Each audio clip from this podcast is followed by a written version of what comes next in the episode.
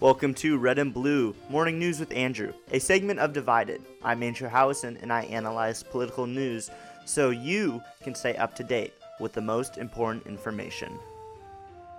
Good morning and welcome to Red and Blue Morning News with Andrew. Last night was an essential night for the political landscape for the next two years. If you don't know what I'm talking about, that's okay because I'll go over it. After November 4th, we learned that the Senate had a 48 to 50 Republican lead when it comes down to seats.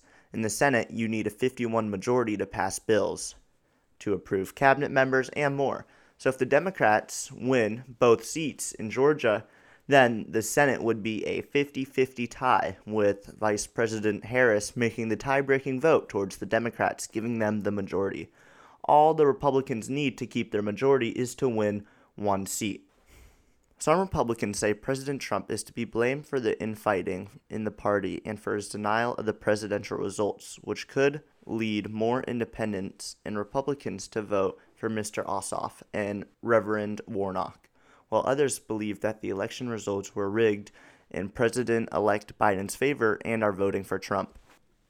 At this time, we do not know who officially won both seats yet. We probably won't know for a couple of days, just like the 2020 results but CNN and CBS are saying that Democrat Reverend Warnock has won, while Democrat Ossoff is still leading by a couple thousands of votes over Republican Perdue. That's the breaking story for today. Tune in tomorrow and keep listening to 889 The Bridge after this for more awesome music and conversation.